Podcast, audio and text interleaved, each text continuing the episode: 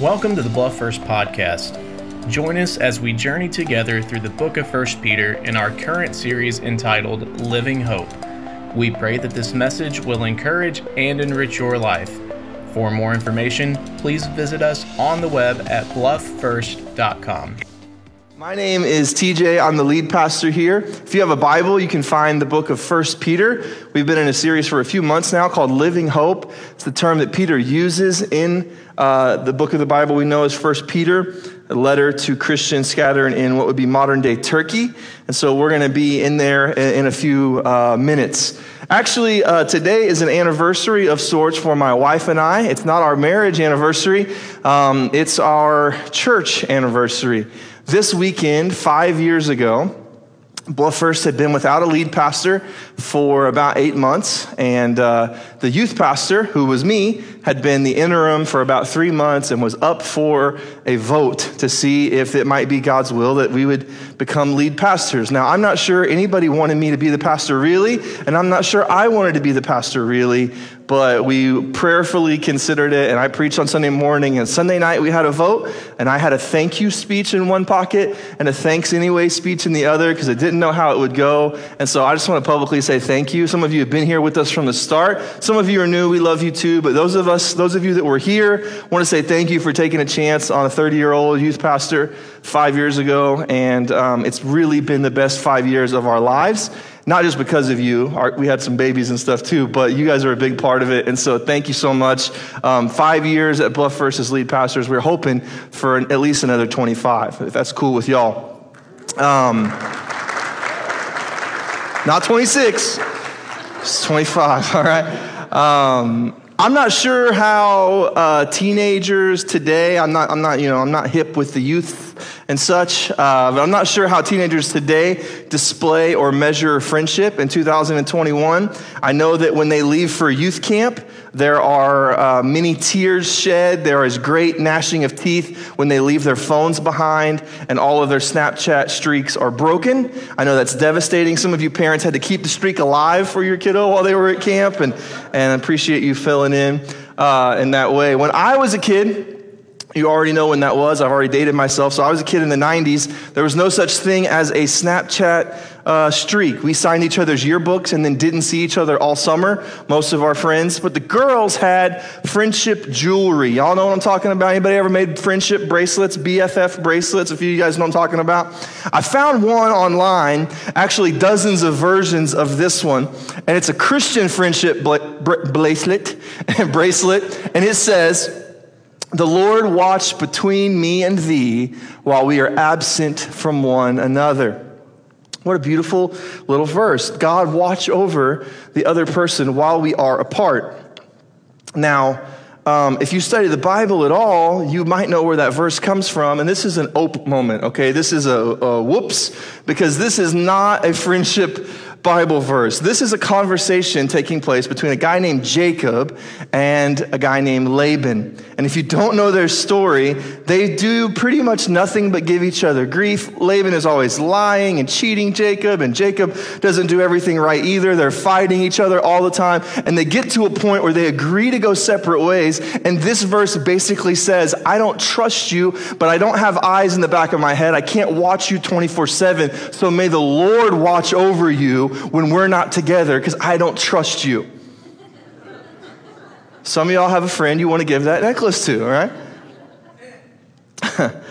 Similarly, sometimes we take Bible verses or entire books of the Bible and we take what they say at face value and we don't do any homework at all and we arrive at wrong conclusions. Now, we don't do this with any other book, right? Nobody flips open a cookbook and just picks one ingredient and says, yep, see, we need butter, right? No one does that.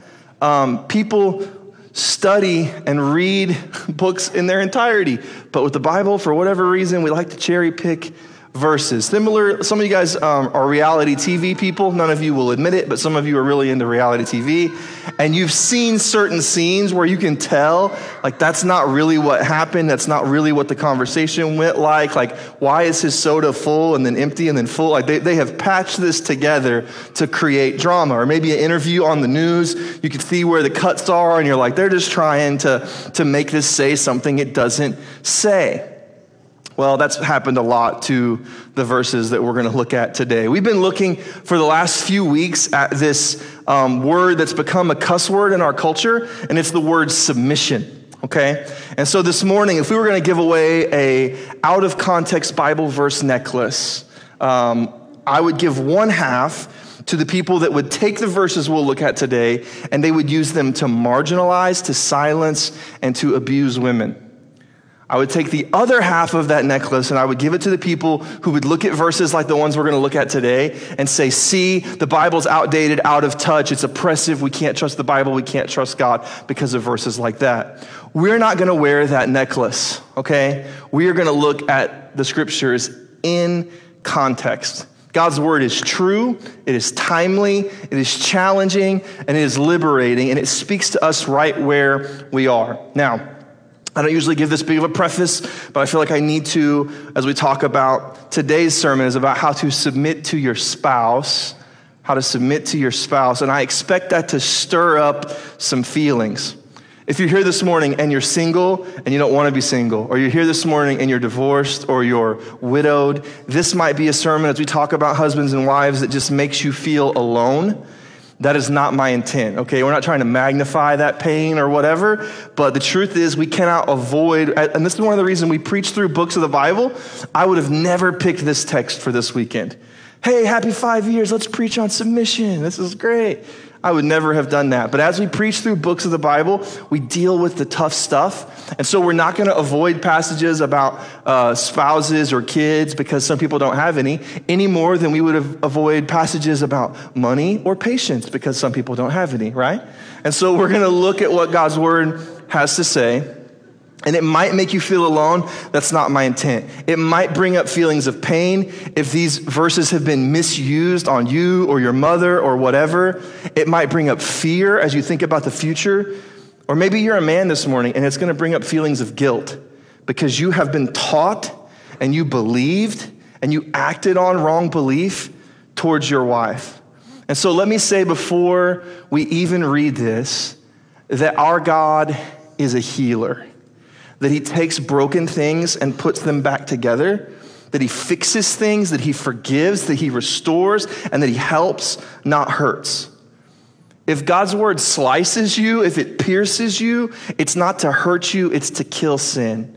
And he has an ability to do that with a surgical precision if you'll have an open heart to it. And so this morning, by the grace of God, may we leave better and have better homes and better marriages and leave a better inheritance to our kids than what we receive from our families. Even if we receive something great, let's leave it better than we found it. Amen? First Peter chapter 3. We're in chapter 3, you guys. We made it. We've been here months. Okay. Um, we're going to cover seven verses today, pretty big chunk. The first word of chapter 3 says likewise. And what does that mean? It means in light of all the other stuff we've been talking about. So, chapter 2 talks about how we, as Christ followers, submit like Christ to every human institution, be it the government, even when it's corrupt, be it a crooked boss, be it whatever it might be. We're going to humbly in a Christ like way submit, not submit to sin, not submit to abandoning your faith, not submit to something that's wrong, but whenever possible, we're going to submit and live harmoniously. Peter says, likewise, wives, be subject to your own husbands. Some verses, some translations say, submit to your husbands. Everybody gets tense, right? And he gives a why. He says, so that even if, even if some don't obey the word, even if some of your spouses are unbelievers, they may be won without a word by the conduct of their wives. This backs up what we heard in chapter two, right? That the way that you live, people are watch how you live because people watch how you live, right? People are paying attention to your life. And he says they might be won over by your conduct when they see your respectful and pure conduct. Verse 3 Do not let your adorning be external. your beauty, your decoration. Don't let it just be external with the braiding of hair and the putting on of gold jewelry or the clothing you wear, but let your adorning be the hidden person of the heart with the imperishable beauty of a gentle and quiet spirit, which in God's sight is very precious. And if you hear anything that you're like, whoa, hold up, we'll get to it, okay? Don't, don't bail on me. For this is how the holy women who hoped in God used to adorn themselves by submitting to their own husbands, as Sarah obeyed Abraham, calling him Lord. What's that, what's that about? And you are her children. If you do good and don't fear anything that is frightening, likewise, husbands, live with your wives in an understanding way, showing honor to the woman as the weaker vessel. We're going to have to deal with that. Since they are heirs with you of the grace of life, so that your prayers may not be hindered. Do we have any people here this morning that were in the military, have served in any type of th- anything like that? I never served in the military. I've never been at war. But I could imagine if I was a soldier and I was about to walk into a minefield, I would pray. And so let's pray this morning. God, help us with your word. Help us to have open hearts. Help us to not be offended by the truth, even if it's countercultural, counterintuitive. But let us, in all humility, seek to be like your son, Jesus. And let us walk out of here more like him and with our homes better positioned to reflect your love for us. In Jesus' name, amen. Every human is imperfect. Amen? I know your Facebook post on your anniversary says otherwise, right? But every human being is imperfect. There is no perfect spouse. There is no perfect man, no perfect woman, except for Jesus, right? There's nobody perfect. That means there is no perfect marriage. It might look like it's perfect on Instagram. I promise you, there are 35 other photos that didn't turn out like that one, right? No marriage is perfect, no home is perfect. And so we find in these verses encouragement in imperfect relationships to be great spouses, even in the case of a situation where within a marriage we are what we used to say, I used to use the term unequally yoked, a believer and a non believer. Now, I feel like I need to say this that is no way to start a marriage okay? In youth group, we used to call that missionary dating. Uh, girls, you don't find a boy who needs Jesus and date him so that he might meet, Jesus, you know? You could be his friend, and if he comes to follow Christ, then you can, you know, explore that, but you shouldn't just, you know, hitch the wagon to somebody going a different direction in your life. And so I would say, hey, don't be, if you're, if you're dating or you're engaged or you're whatever, you may want to evaluate that. If one of you is a believer and one of you is not a believer, it almost never goes well.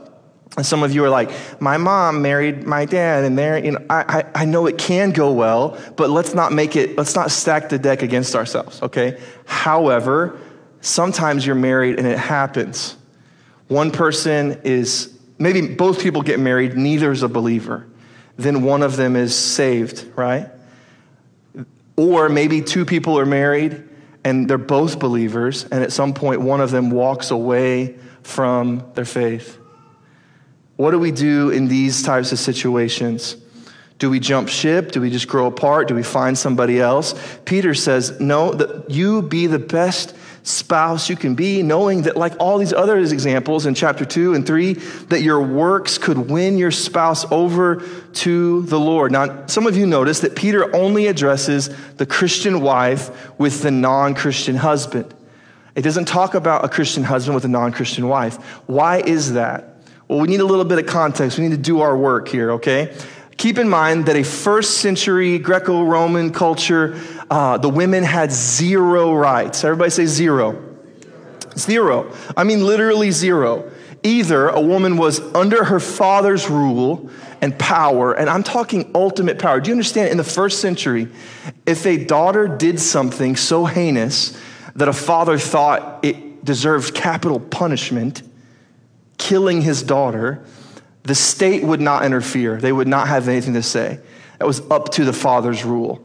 You talk about power, right? So either that is the scenario, or like a piece of property, a woman is then given to her husband, and now she's under his authority. Women had zero rights in the first century, and that is not right. It's not good, but it's historical fact. You can, you can read your history books, okay? So, with that being the case, it is very unusual in the first century for a man to convert to faith and his wife not to follow. The book of Acts is filled with people, stories where a man gets saved and baptized, and then his whole household comes to faith, right? But if she converts to following Jesus and he hasn't, this brings tension into a home, and it still does, if we're honest. And so that's the more likely difficult scenario. And so Peter speaks to women just like last time. He didn't speak to bosses, he spoke to employees. This time he speaks not to men that are in ultimate power in the first century. He speaks to women that are marginalized in the first century in a difficult situation, but it applies to all of us. So this morning we're going to look at three principles that can transform your marriage and, and maybe even your other relationships. Look back with me again at verse 1. Likewise, wives, be subject to your own husbands, so that even if some, so, so notice this is not only to women who have unbelieving husbands. This is advice in general, even to those who have unbelieving husbands. If some don't obey the word, they may be won without a word by the conduct of their wives when they see your respectful and pure conduct. The first point today is something you've heard before. It's not original. Actions speak louder than words. Actions speak louder than words. I like actually like the way the uh, King James version words this verse. It says that without a word, the husband might be won by conversation. How do you have a conversation without words? Well, it's because actions speak, right? The way that you conduct yourself speaks. Peter would say, if you're in that scenario, don't abandon them, stick with them, prefer them, serve them. No, don't submit to sin. No, don't submit to abandoning your faith. No, don't say, yes, let's, let's, let's get high and rob a bank. Like that's not the type of submission that we're talking about right? Don't be, and don't be a pushover. Don't be voiceless. In fact, he uses Sarah as an example, who's a pretty tough, Pretty tough cookie, okay?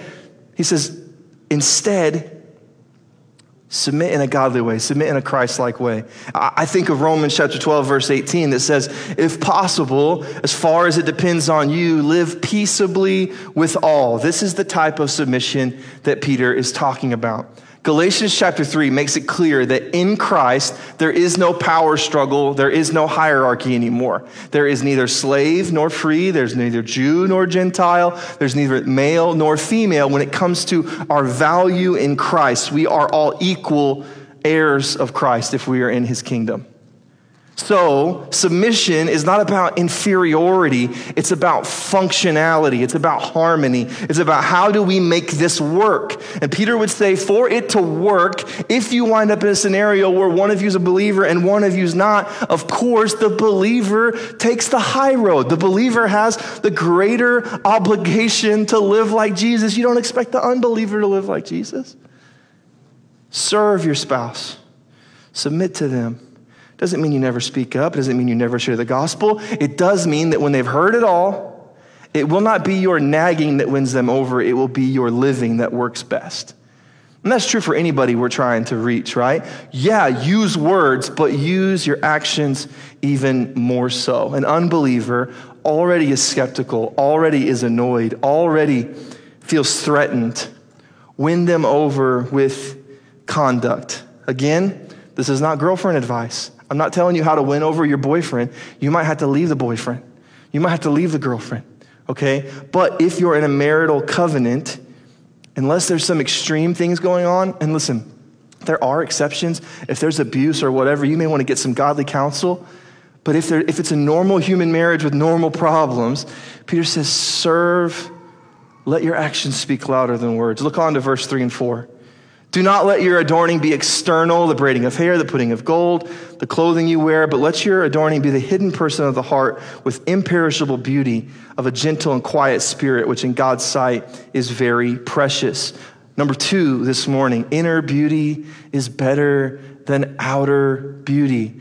Let me make it for the fellas, guys. Inner muscles are better than outer muscles, okay? If you don't want to be called a beauty. It is more important that you develop what is inside of you than what is outside of you. Now, I want to, again, this gets, this gets taken out of context and abused. Verse 3 is not a ban on style or fashion. And, and if it were, let's take a look at it. It says, Don't let your adorning be external, the braiding of hair, the putting on of gold jewelry, or the clothing you wear. So if this was a ban, that would mean women, no braiding your hair Okay. No putting on of gold jewelry. Okay. No clothing. Got all the guys' attention this morning. That's not what Peter's saying, right? Beauty, God created beauty. Fashion is fine. It's been a part of every culture. There's nothing inherently wrong with trying to look nice.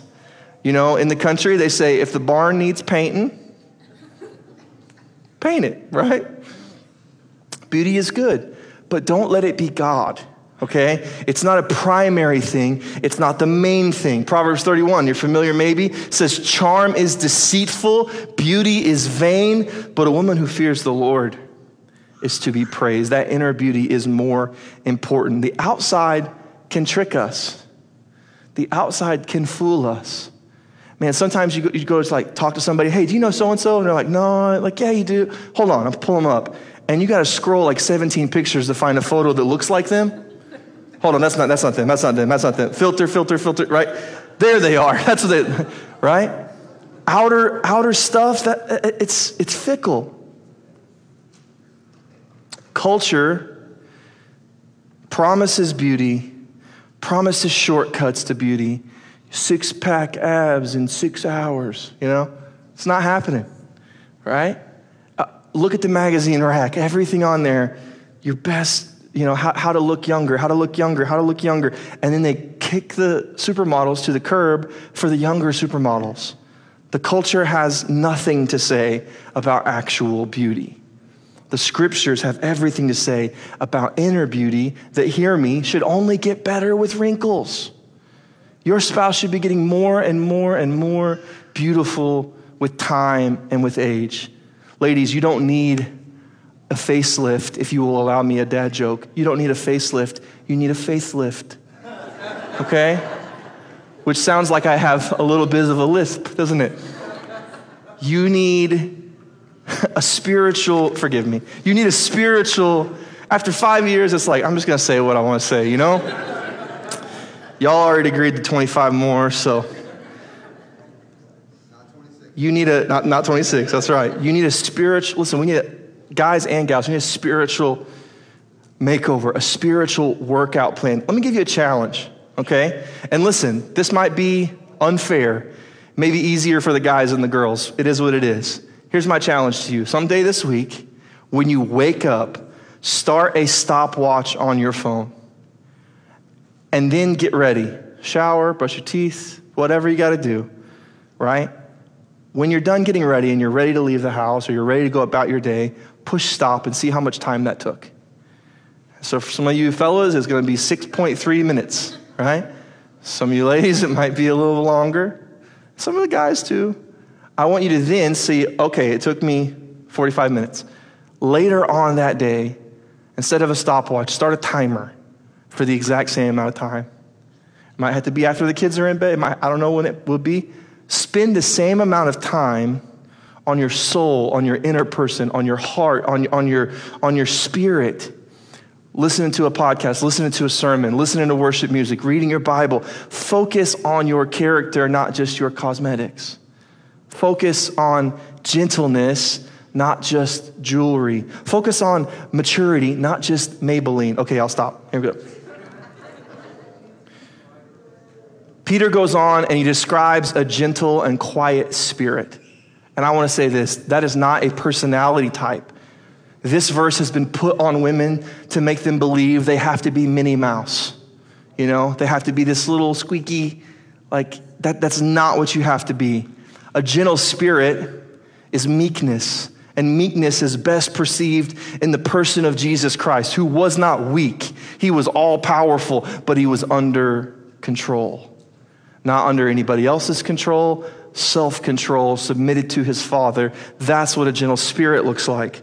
A quiet spirit, again, that's not a personality. You can have a loud personality, you can have a, a boisterous personality. You don't have to be a whispering little housewife, okay? Ladies, amen? Okay? Rather, have a quiet spirit. What does that look like? How many of you guys know either spouse can change the spirit of your house, right?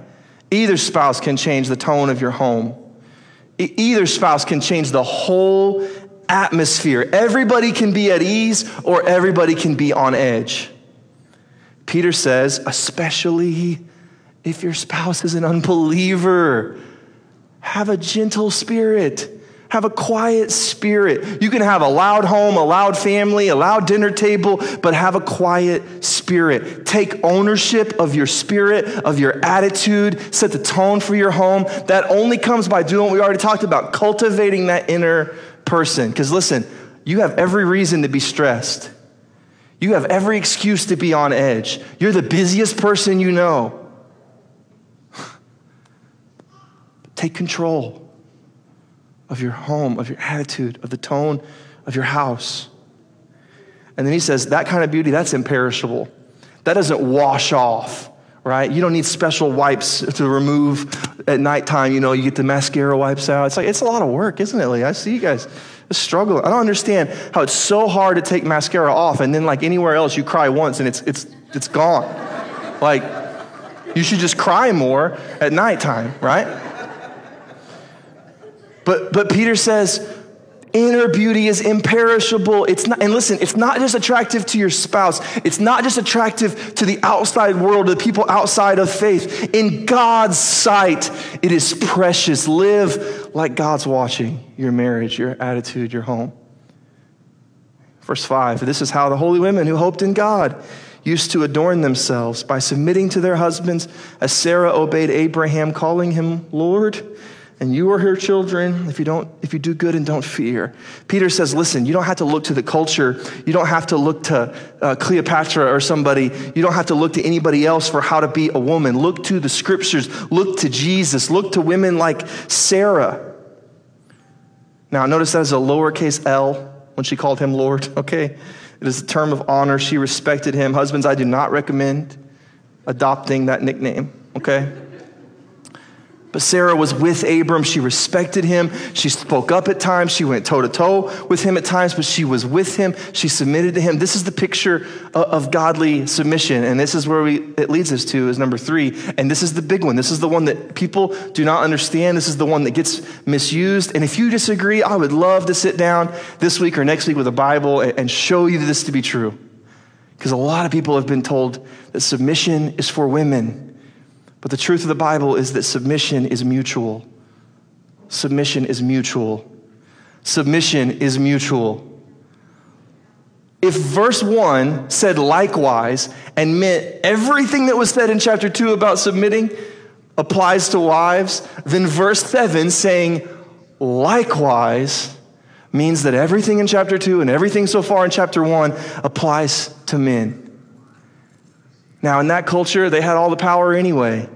But Peter says, listen, husbands, live with your wives in an understanding way, showing honor to the woman as the weaker vessel, since they are heirs with you of the grace of life, that your prayers may not be hindered. I shouldn't get a bigger amen than this one. Husbands and wives are not exactly the same. Right? We are not exactly the same. And so the submission in the relationship doesn't look exactly the same. I'll tell you, I submit to my wife, and my wife submits to me. And there are times where we don't agree, and there are times where I take the lead on certain things, but I am not the boss, and she's my employee. Okay? I am not the king, and she's the peasant. Some of you need to think, about it this way um, mutual submission does not mean nobody's the husband, it does not mean nobody's the wife. It means this there are two cars headed in opposite directions. How many know sometimes in marriage you just see things different, you're just headed in opposite directions? They're approaching a bridge. It's a one lane bridge, okay? Now, what a lot of preachers will tell you is that the wife has the wife has a stop sign on her side of the bridge and the husband has a green light. The Bible teaches that both people have the same sign on the road and they both say, yield. And so there's a pause and there's communication and there's eye contact and there's a decision made. You go first. No, you. And that's how vacation works, right? That's, that's how marriage works. You prefer the other person, they prefer you. Eventually, you compromise. Instead of having a head on collision in harmony, you make a decision, and sometimes you both decide to go the same way, and sometimes someone goes first. So, for those of you that would think, oh, the Bible is so oppressive to women, I want you to remember the power that a first century man had, and I want you to hear Peter say, men likewise. Do you know how scandalous it is to tell a first century man who can execute his wife or his daughter if he so chooses to submit to women? That's the Bible that I read. That's the Jesus I serve. He doesn't push women down, he elevates women up. They are equals with us in Christ. And I want you to think about the picture that we're given. Men, love your wives like Christ loved the church Women, follow your husbands. And let me ask you something. Who has the tougher job in that picture? The church going, Thank you, Jesus, for laying down your life for me. I try to trust you, obey you, follow you, right? Or I'll lay down my life, I'll deny myself, I'll die for you. So, so, so don't come at me talking about my wife doesn't submit unless you're saying, I love her like Christ loved the church. I lay down my life for her. I deny myself. I put my needs second. I put my buddies second. I put my hobbies second. I, I put everything second. It's Jesus first, and then my wife, and then my kids.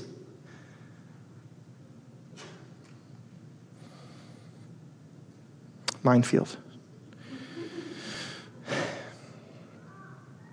I have a sneaky suspicion a godly woman, I don't know what to tell you about a woman who doesn't know Jesus. She might do all kinds of things, but a godly woman will have no problem yielding, being in a mutually submissive relationship to a guy who reminds her of Jesus. That's what she wants. She wants you to lead. She wants you to love God. She wants you to read your Bible. She wants you to pray for the kids. She wants you to not say, Oh, do we have to go to church? She wants you to get up and help get the kids ready and get in the car and turn on some Christian music and drive to church and maybe, you know, put the argument aside that you had in the car on the way there and, and deal with it and worship and sing and raise your hands and listen and take notes and be a man. I mean, at least the ladies could say amen for me. Peter says, live in an understanding way, in a knowing way. Men, you are to deeply, well, men and women, you are to deeply understand your spouse, their needs, their communication. You are to be a student of your spouse. Now, some of the fellas, your wife is a little bit like trigonometry, right? You ain't figured her out yet. You're like, the preacher wants me to understand my wife. What? What? What is this? But, but that word actually, that word understanding is the word know. And it's the same kind of word that's used when Adam knew Eve. It's a very intimate word.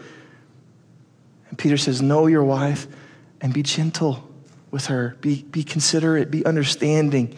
You don't marry to fulfill your ideas of what uh, a marriage bed should look like, and you don't marry to, to, to duplicate your parents' marriage. You study her, know her, communicate with her, yield to her. She's not one of your bros, okay? She might be your best friend, but you gotta treat her different than some of your other best friends. Gary Smalley, marriage expert, hundred, hundreds and hundreds of surveys of women, wives, daughters about men, husbands, dads. The number one request, listen to this, it wasn't that men would make more money, it wasn't even that, that men would would, would be funnier or would be whatever, or would be more physically attractive or fit. The number one request of, of women, wives and daughters of men, was that they would be more gentle and more comforting and less lecturing and less criticizing. We're built different. It's not every single person. I know there's soft, tender guys and there's tough ladies. I know that. But in general, Your wife thinks and processes differently than you do, so be gentle. Show her honor, show her respect, show her value in the way that she wants to receive honor. You don't honor somebody in a way that embarrasses them, a way they don't like. You honor them in a way they receive honor. Now, I know some eyebrows got raised at that term weaker vessel. I would also like to mention, husbands, I do not suggest picking up this term, okay? I'm home, weaker vessel. Welcome home, Lord. That's not gonna go well, right? It's not gonna go well. Ladies, give me some amens here. Weaker does not mean weaker in intellect. Weaker does not mean weaker in emotional intelligence. Weaker does not mean weaker in ability to get things done. Weaker does not mean weaker in spirituality.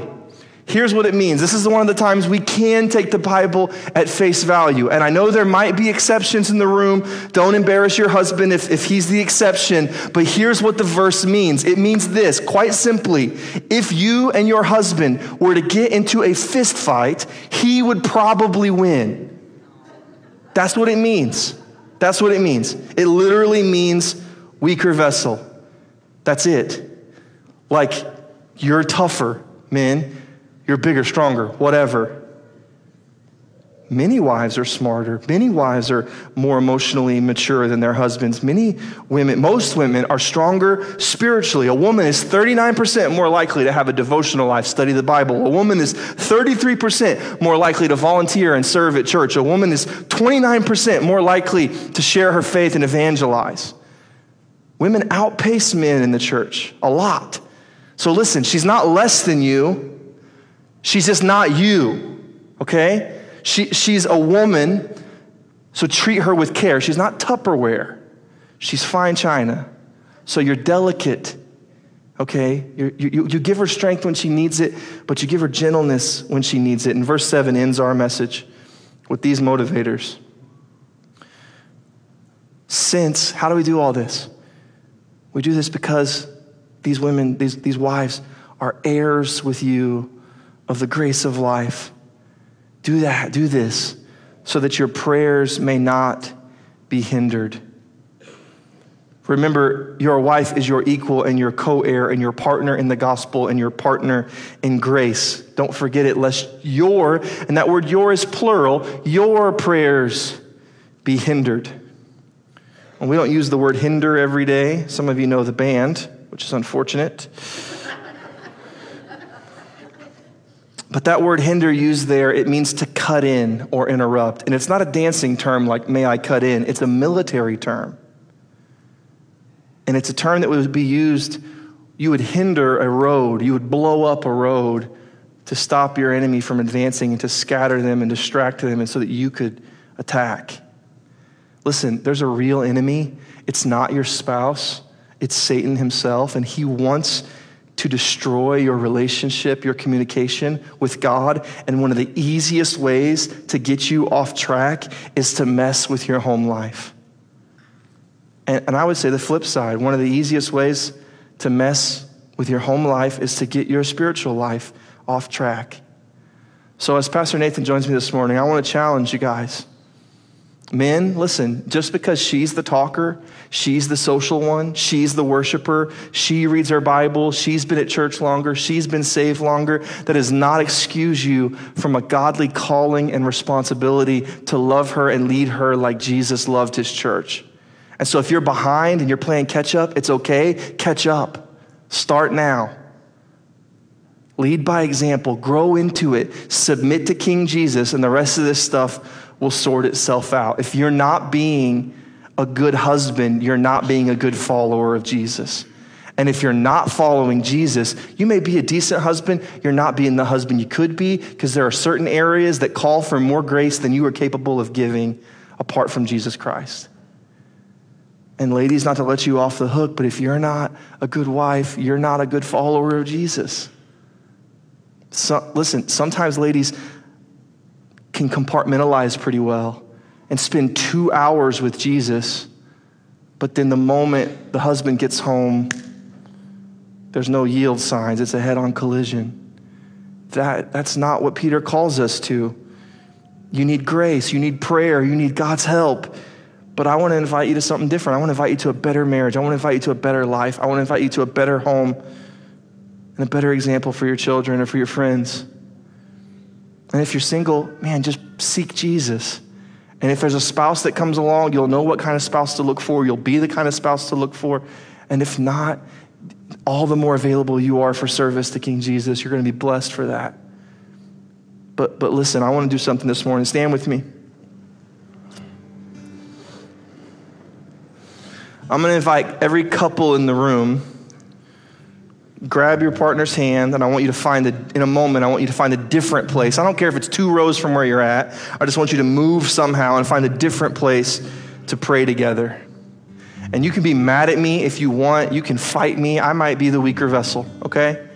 But I'm going to challenge you this morning, even if it's the first time in your life and it's embarrassing and it's awkward, I'm going to challenge every man in this room to pray with your wife and to pray first. Don't let her pray and you say amen. I want to challenge you to pray with your wife. And listen, you might, it might start with an apology. It might start with, honey, I know this is awkward. I'm sorry, I've never done this. God help us. Whatever it looks like. You could be mad at me, but I'm going to challenge you to pray with your wife. You're not, you're not her boss. You're not her authority. You're not you are to love her like Christ loved the church. Matthew Henry, I'm done, I promise. Matthew Henry said this.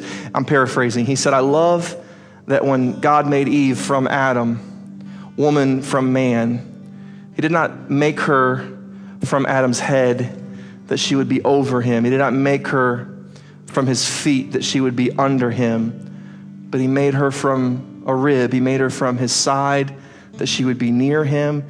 He made her from underneath his arm that she would be protected by him. He made her from near his heart that he would love her all the days of his life. This is the calling God gives us. And so I want you to grab your spouse by the hand. If you're single, you can pray alone, you can pray with a friend, you can pray however you want to.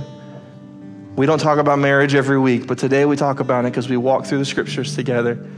I want you to grab your spouse by the hand. You can come to the altar and pray. You can go to the back and pray. You can find a different row to stand in and pray. Men, pray with your wives. That's my challenge to you this morning. God, would you meet us here in this place? Would you transform us from the inside out? Would you let healing begin to happen, God, for offenses and hurts? Would you let truth shine through for people who have had the wrong idea about what biblical submission looks like?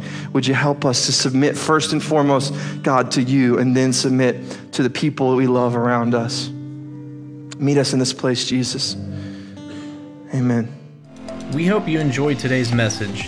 For questions, prayer requests, and more information, please visit us on the web at blufffirst.com.